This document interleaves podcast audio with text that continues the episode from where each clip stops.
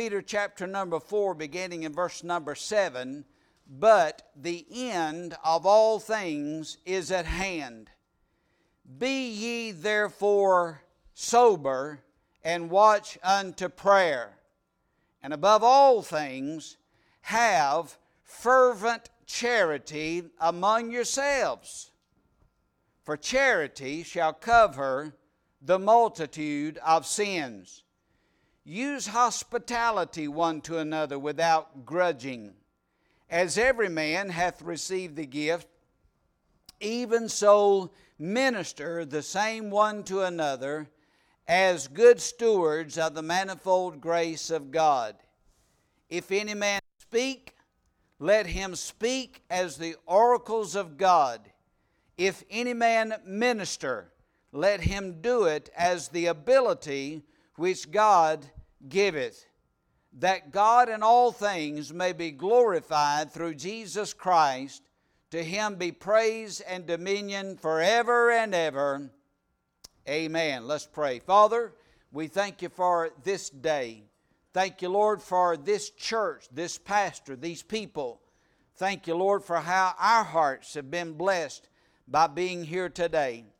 Now, Lord, as we put our feet under the table of God's Word for a few minutes this morning, how we do need the Spirit of the living God to fall fresh on us. Teach us, speak to us. Lord, these are very crucial, critical days to be a Christian. And God, I pray that you have ministered to us. Lord, should there be one here today that's not saved, I pray the Spirit would draw them to salvation before it's everlasting too late. And Father, I pray you bless our time together. In Jesus' name I pray. Amen. Amen. Thank you, and you may be seated. So, I want to give you my title this morning, and it comes right out of verse number seven. I've, I've worded it just a little different. Be ye therefore. Be ye therefore. In other words, Peter is telling us how to live in the end times. And so I want to preach this morning on the subject of end time ethics. That's a modern word today ethics. What is ethical? How are we as believers today to live? I don't know about you, but I'm humored to a degree but, but humiliated in a way that we are the Christians that could be living when the rapture takes place. You let that sink in for just a moment. Of all the saints that have been martyred for the faith, we probably won't be. We may be persecuted, we may suffer, but, but probably the greatest Christian in the Christian era, and we're not even out of the Christian era yet, is perhaps Paul or Peter. Why wouldn't the Lord have come back in their day? And even leans toward the fact that the Lord may come back in a day of extreme apostasy. So we're, we're to be humbled by the fact that we could be the very ones alive when Jesus splits the eastern sky. And I was thinking about that moment as our sister was here singing when we bow before Him in humble adoration and thank Him for saving us. What a, what a time that's going to be. So that's where we're headed. How do we live while we're here? So, chapter 4 serves as the heart of Peter's encouragement for believers not to give up as a result of trials or persecution. I tell you, friend, this morning we need to understand what it means to suffer as believers and what it means to undergo persecution for our faith. I wrote this down. I want to point this out real quickly. If you'll go back to chapter number one, Peter uses the example of Christ as a means of helping these struggling, scattered Christ followers, believers, find it in their heart, find the resolve to continue in spite of temptation to give up. Notice what he said in verse 1. I'm sorry, uh, verse 13, chapter 4. four I'll get it out in a minute. Chapter 1, verse 13. And I love the imagery here.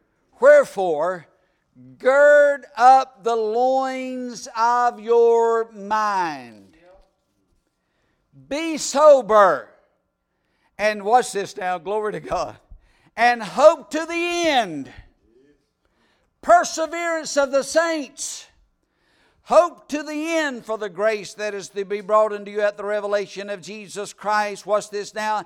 As obedient children, not fashioning yourselves according to the former lust in your ignorance, but as he which hath called you is holy, so be ye holy in all manner of conversation. And here's the whole idea of our lifestyle. Because it is written, Be ye holy for I am holy. Now, watch verse 17. And if ye call on the Father, who without respect of persons judgeth according to every man's work, pass the time of your sojourning here in fear. Church, I'm telling you on the authority of the living Word of God this morning that we have got to be sober Christians. And that's not talking about um, uh, abstaining from alcohol as much as that imagery is a clear picture, but it means to be alert, be awake, be on guard. And he uses the word to be sober while you pass the time of your sojourning here to live in fear. Now go back to chapter 4. I want to point out verse number 1. For as much then as Christ hath suffered for us in the flesh. Now watch this. Arm yourselves likewise with the same mind. What does that mean? It means to have the attitude of Christ. Now let's talk about attitude for just a minute. He basically says here to have the attitude of Christ. Mimic his attitude, model his attitude, live like him, talk like him, serve like him, love like him, be like him. That's what he said. Be holy as he is holy. So we talk about attitude. Arm yourselves with the same attitude he had and be ready to suffer too because he suffered. Young people have attitude problems, don't they? You raise children, you know that. But come up close and listen since the majority of them left the room. Come up close and listen. You know what? Adults have attitude problems too. One of my favorite all time illustrations has to deal with attitudes. This mother and daughter were shopping during Christmas season. They got started that morning real early. They got towards the end of the day, they were tired and broke. They go into this one shop and they come out, and the mother says, to the daughter, Can you believe the attitude she gave me? The daughter said, Mama, you had that attitude when you went in. she didn't give it to you. You had it when you went in. Say amen right there. Oh, on the authority of the Word of God in these verses, let me give you three attitudes we're supposed to have in these last days. Number one, we should have an attitude. Uh, let's look at the attitude of our times. What kind of attitude should we have toward this day and hour in which we live? Look at verse number seven. But the end of all things is at hand. Be ye therefore sober and watch unto prayer. Notice, first of all, the statement in verse number seven the end of all things is at hand. I'm going to run through this very quickly, but Peter is basically saying the culmination of all things is near. Now, in the modern mind, when we read that, we think about, and I've already heard it alluded to here today, we're in the end times of the end time. Think about when Peter wrote this. I looked it up. Almost 2,000 years ago, Peter wrote this. And he said, We're living in the end times. So, how long is end times? The Greek word for end is never used in the New Testament as a chronological end, as if something simply stops. Now, that is going to happen but instead, the word here means a consummation, a goal achieved, a result attained, or a realization. And I wrote this down. All the major events in God's great salvation plan, culminating in the death, resurrection, ascension of Christ, and the outpouring of the Spirit of the Holy Ghost on the day of Pentecost had already occurred when Peter wrote this. So he says the end, the culmination is coming. What is the solution to this statement? He says in the latter part of verse number seven Be ye therefore sober and watch unto prayer. In other words, be serious and watchful in your prayers. And, church, I believe with all of my heart that we should be watching and ready for the return of the Lord Jesus Christ. We should live in the imminence of His coming. And I'll say something else about that in just a minute. But as I watch, I'm waiting. This means watching ourselves and watching this world, measuring our readiness for Jesus Christ coming. Not only watching the skies, but I got to watch myself. And I've got to watch others and I've got to watch what's happening around me so that I can live soberly, live alert, live like I should live in these times. God put you here for such a time as this, to borrow the words of Esther. He has you where He has you for a reason. Thank you, Brother Reed. So, that should be our attitude for the times we live in. Notice, secondly, not only our attitude toward the times, but I got under conviction probably, probably one of the reasons I didn't want to preach this, I wanted to preach that other thing. But what should our attitude toward the troops? What should our attitude be toward the troops? Us. We're troops. I didn't serve in the military like you did, Brother Jimmy. When I hear troops, I think about, you know, a group of people. But in the military, they talk about troops as being one person, right? So, so how should our attitude be toward each other? And I'll tell you what, brother, brother Price talked about what I see as I travel. Let me tell you what I'm seeing as I travel. There's a stinking attitude in the church toward each other. I'm preaching better than you're amen. But that's all right. I'm going to leave in a minute and you don't know where I stay.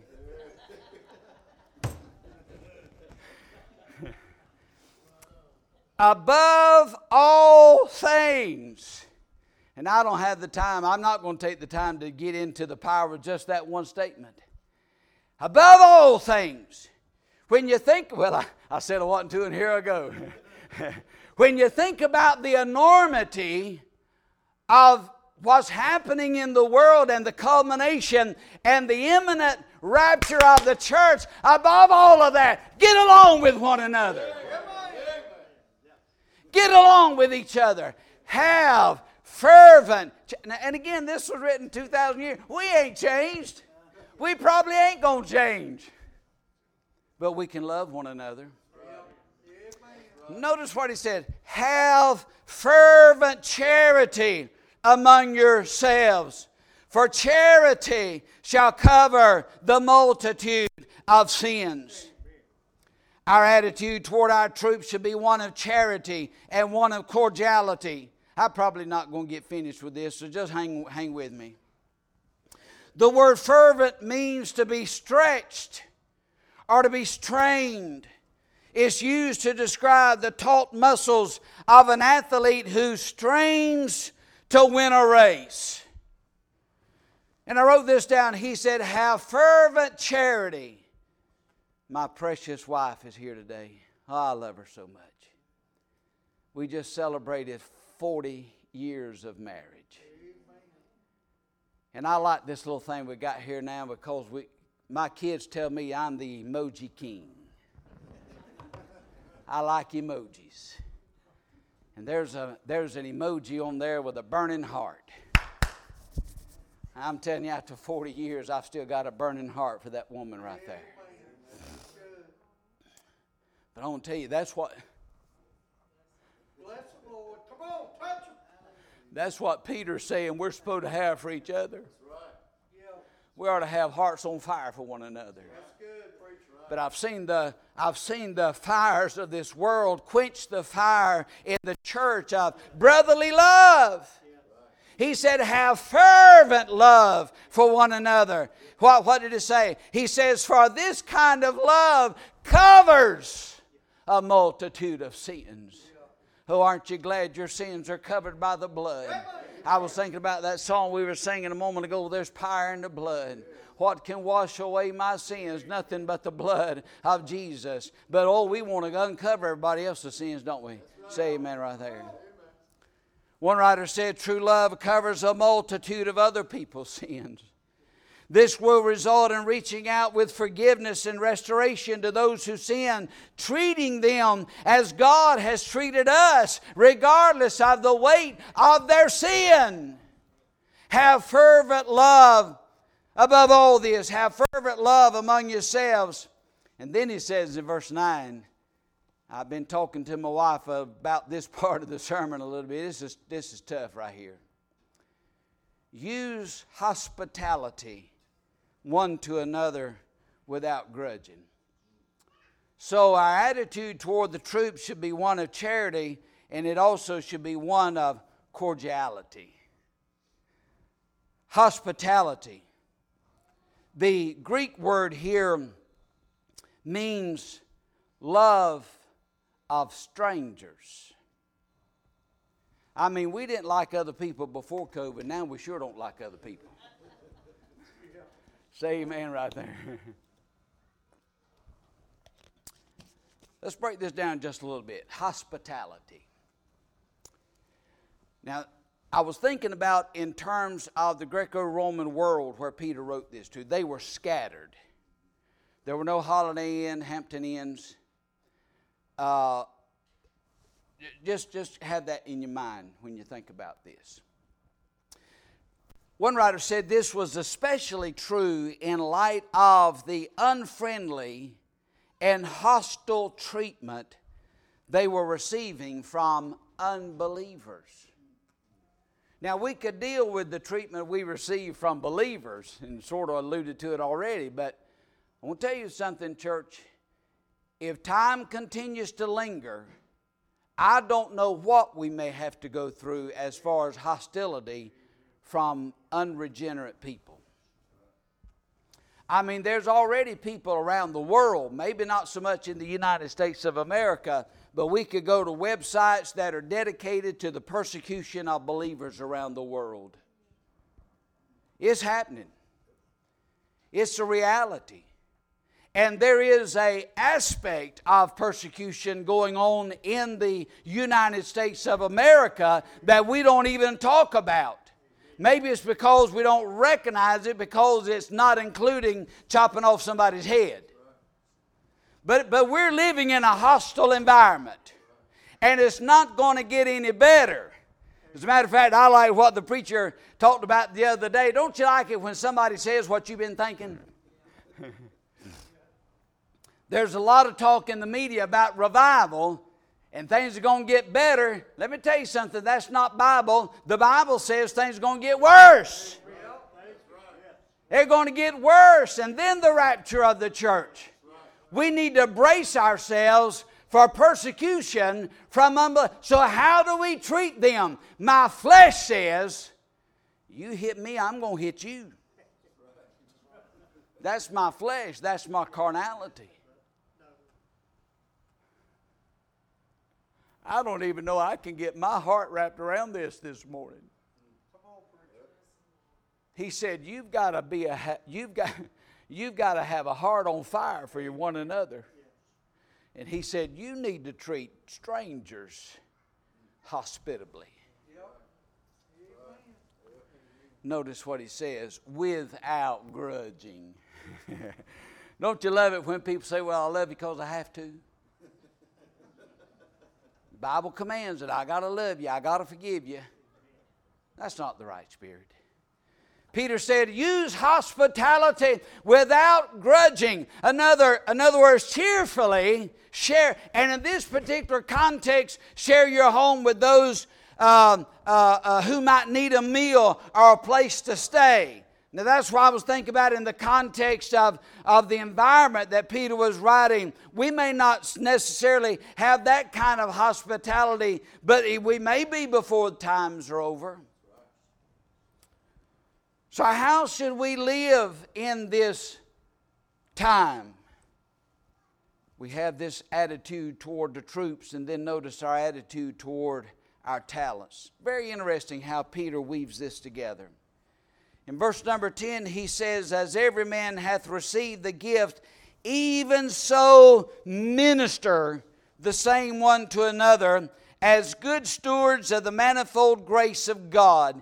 If any man speak, let him speak as the oracles of God. If any man minister, let him do it as of the ability which God giveth, that God in all things may be glorified through Jesus Christ, to whom be praise and dominion forever and ever. Amen. What should be our attitude toward our talents? Number one, believers should be diligent in using their spiritual gifts. Come up close and listen. As a Christian, God has given you a spiritual gift. Go to Romans 12, 1 Corinthians 12, Ephesians 4. All believers have received at least one spiritual gift from God. The Greek term for uh, gift here, or minister rather, is closely akin to the Greek word which means grace or favor. We've been gifted this. It's not something with our talents that we've earned or pursued or worked up, but we have merely received this. Notice what it says the manifold grace of God. We're stewards of God's grace. So many Christians are sitting on the sideline. Now, I well, I don't want to say it that way. I sort of to be a little negative about myself and say I'm not the sharpest tool in the shed, but but but I want to tell you something. If every believer would see their role in God's kingdom work, things would be entirely different in our denomination. As a matter of fact, we uh, let me just give you one example. We have 156 churches within our state association. 156 churches that are members of eight district associations that make up the state association, and we're a member of the national association. We have churches from Carolina to California, from Canada to Florida. You're not going nowhere, so quit talking about it. I thought to myself, and you check me on my math if I got this right. If, if every church just gave $100 a year, there's already $156,000. So I'm sitting, now it's not all about money, but I, I remember this so vividly. I'm, I'm sitting at a red light not long after I took this job and beside me is a nice, I mean a nice truck. Anyway, so here's a nice truck with a boat. And I thought to myself, that one rig right there, the truck and the boat, totals more than most pastors' salary in this state. Yeah, come on, preacher. Come on.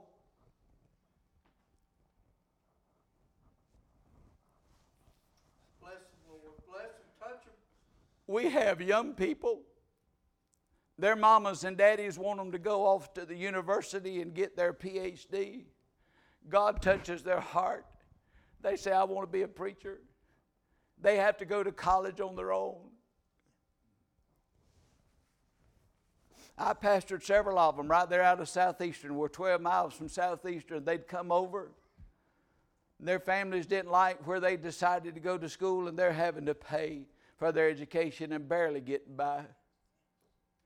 It breaks my heart for our missionaries to have to come home on furlough to raise money. Now, that's just one aspect of it. We've got seven churches that need pastors, 220 across the denomination. We've got Sunday school classes that need Sunday school teachers, youth departments that need youth workers. And I'm telling you, because I travel, I see we have an army of believers who come in and sit down on a padded pew on Sunday and leave and do nothing else all week long. They may read the daily bread, and that's about it. Look at here what he says. You're living in the end times. Get busy.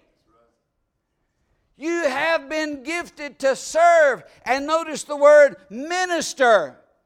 If you've got a speaking gift or a serving gift, let him do so according to the ability which God has given him. Employ that gift that God has given to you in serving one another. Now, and I wrote this down as I close. If Jesus Christ is coming, and He is, if He is coming and coming suddenly, swiftly, quickly, cataclysmically, as Peter says, then we should, then, then what should our lifestyle be for these last days? And here's what Peter is saying be alert and sober minded. Let's stand to our feet. Our heads are bowed and our eyes are closed.